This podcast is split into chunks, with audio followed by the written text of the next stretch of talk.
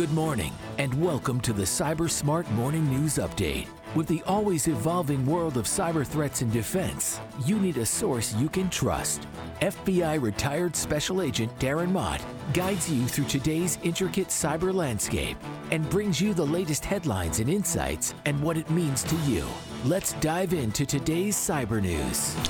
Good morning, friends. It is Monday, December 11th, 2023, two weeks till Christmas, and this is the Cyber Smart Morning News Update. I am your host, retired FBI Supervisory Special Agent Darren Mott, and uh, you're probably hoping, hey, maybe cybercrime took a break over the weekend, and it seemed to a little bit. There wasn't a whole ton of like attacks and stuff, at least that I could necessarily find in my particular set of news feeds. If you have any favorite cyber news feeds you like to use, please pass them my way. I'm always looking for new new sources of information that I may be missing out on. But let's get to. Uh, I have about seven or eight things here listed. Some are more more opinion pieces, um, so they'll be brief brief looks at those, but let's get into the first major thing from the weekend. And this was has to do with if you're a Windows user.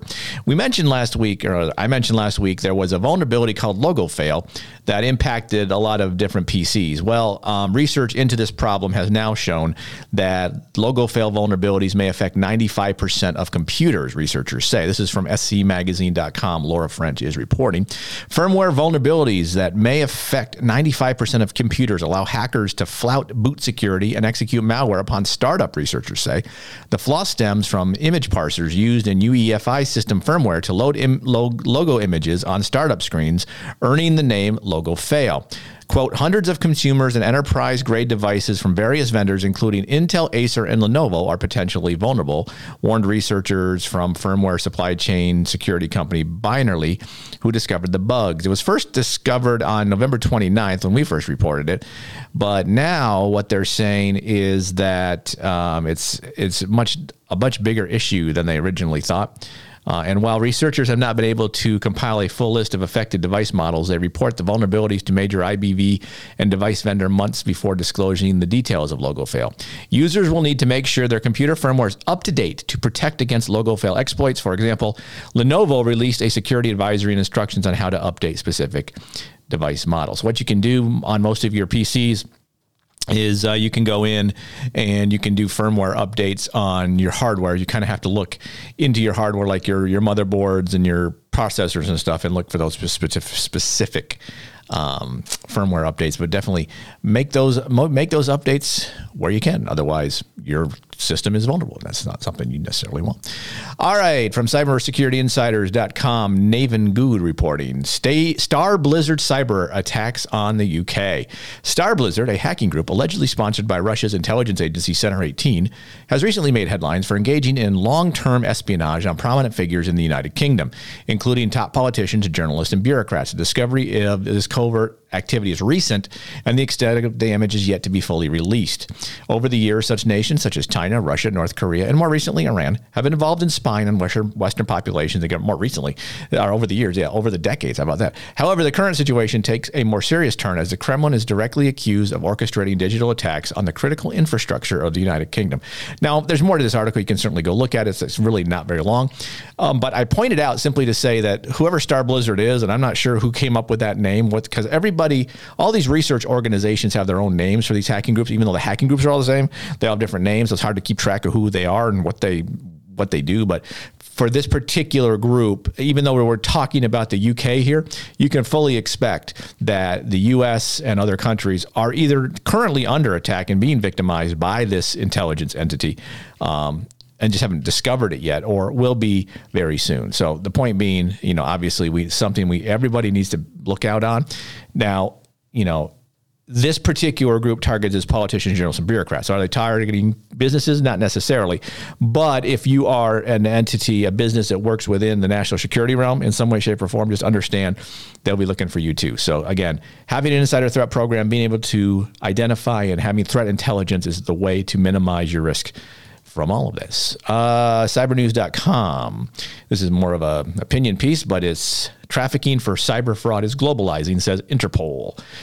Interpol said its first operation targeting human trafficking fueled cyber fraud showed that the criminal industry was going global, spreading beyond its origins in Southeast Asia, with scam centers emerging as far away as Latin America. Now, all these particular scam centers you probably recognize as being largely Indian, because I know those are all the calls I get, but um, it's now obviously looking to, to branch out. So, the global police coordination body, Interpol, said law enforcement from more than 20 countries in October carried out inspections at hundreds of, of trafficking and smuggling hotspots, many known to be used to traffic victims to commit online fraud on an industrial scale while enduring abject physical abuse. And that's an interesting point that um, I don't think I was necessarily knew or really paid attention to.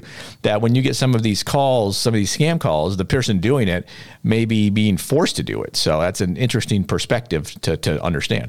This coordinated operation, back to the story, which led to hundreds of arrests, demonstrated the expanding geographical footprint of the crime, the agency said, with examples including Malaysians lured Peru by promises of highly paid work, and Ugandan nationals taken to Dubai and then Thailand and Myanmar, where they were confined under guard and taught to defraud banks.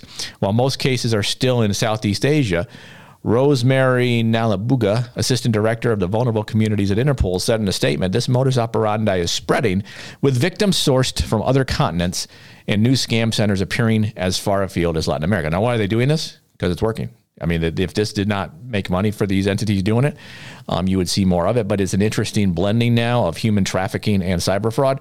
Um, so, I mean, cyber is being intermixed in everything. So, again, something to be aware of when you get those calls from the Indian folks saying, hey, this is from Medicare, whatever, maybe. Um, they are not doing it of their free will. So interesting, interesting note there. BleepingComputer.com, Lawrence Abrams reporting this is a good this is a good news story, by the way. ALPHV ransomware site outage rumored to be caused by law enforcement. Now it's a good story if it's true, but a law enforcement operation is rumored to be behind the outage affecting ALPHV's ransomware gang's website over the last 30 hours. The ALPHV negotiation and data leak site supposedly went unavailable on when was this? This on the seventh and continuing into the eighth. Bleeping Computer confirmed that unique Tor negotiation URLs shared with victims in ransom notes are also down, indicating a disruption to the ransomware gang's publicly facing infrastructure and a halt to ongoing negotiation. So this is a good thing for bad for, for victims. Well, actually, maybe a bad thing for victims if you're trying to if you're trying to get your decryption keys. But if it's any kind of um, uh, you know some kind of law enforcement entity to take these down, fantastic. I hope I hope it works out. But the problem is, honestly, even if they did this, it's just a matter of time before new infrastructure is up and going. But as again, it's a whack a mole situation, and you got to keep whacking the moles.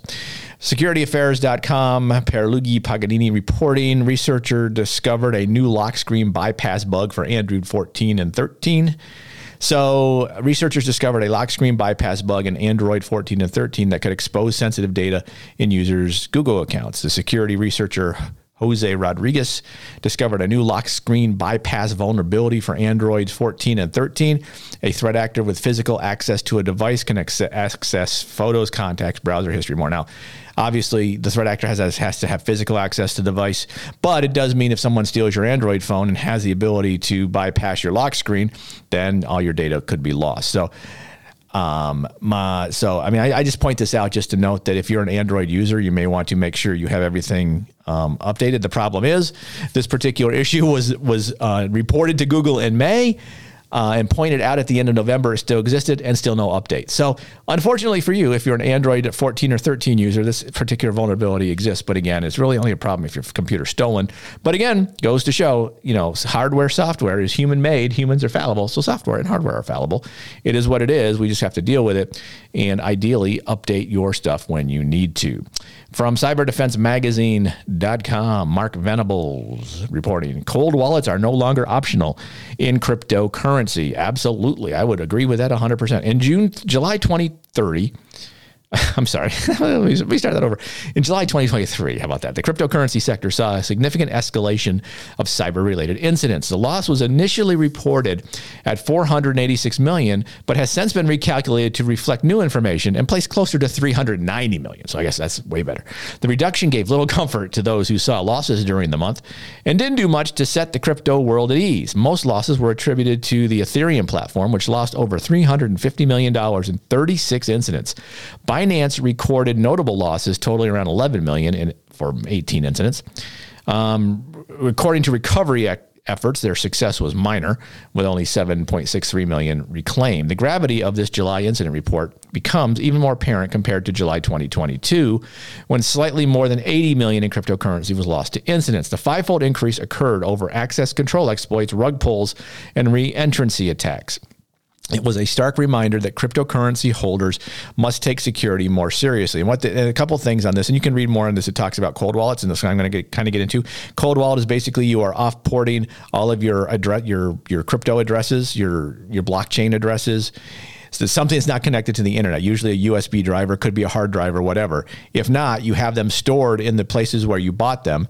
And if that particular service gets compromised, you're screwed. You're not getting your money back ever like as noted here, seven uh, seven million of 350 was recovered, but that's a rarity. So again, the the point highlighting here is if you are in the cryptocurrency game, if you are using cryptocurrency, if you maintain or have buy trade cryptocurrency, store your blockchain addresses in a cold wallet. Have some, something you physically maintain yourself and is only accessible if you take that USB drive and plug it into the computer. That's the only time it touches the internet. So again, do that to protect your protect your data. Otherwise, you're at risk for losing it and you have no one to blame but yourself. Also, turn on multi-factor authentication on your accounts. Wherever you're if you're using Coinbase, you're using Binance, you're using whoever else, if they're not using multi-factor authentication, don't use them as your currency tr- currency um, location, your currency um, I'm forgetting what the name is, but uh, the place where you buy the cryptocurrency, right? You, the currency exchange. If that's the currency exchange, doesn't have multi-factor authentication, don't use them. Go to another one. Find one that does. It'll be much better for you. And lastly, welivesecurity.com. This is uh, from the editor, whoever that is. Surge in deceptive loan apps. The week in security with Tony Anscombe. So it's Tony Anscombe. ESET research reveals details about a growth in the number of deceptive loan, app, loan apps on Android, their origins and modus operandi. This week, ESET researchers have taken a look at a steep increase in deceptive loan apps for Android. According to the research, there's been a large growth of these apps across unofficial third party app stores, Google Play, and websites since the beginning of 2023. These apps request various sensitive data from their users and then exfiltrate them to attackers' servers. This data is then used to blackmail the users of these apps focusing on users from Southeast Asia, Africa, and Latin America. I point this particular article out because just because it's focused on those three areas doesn't mean it's not coming to an Apple store near, or I'm sorry, a Google Play store near you.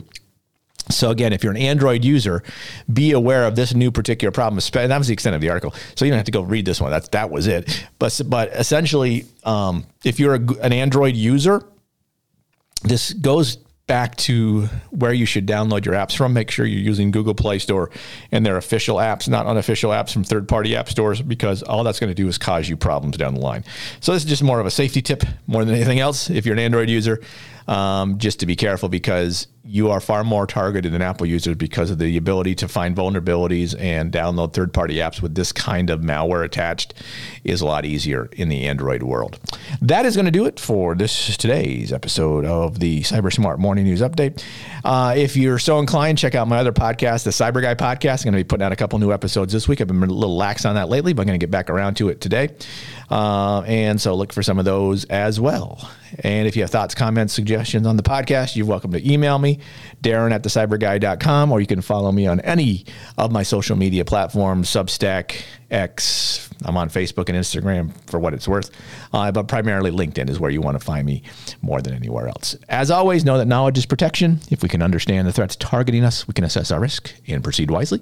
Thanks again for listening. Have a great rest of your day. Cybersmart Morning News is written and produced by Cyber Guy Productions. Feel free to email thoughts, comments, or suggestions to Darren at thecyburguy.com or follow Darren on LinkedIn at linkedin.com slash in slash Darren Mott. Thanks for listening.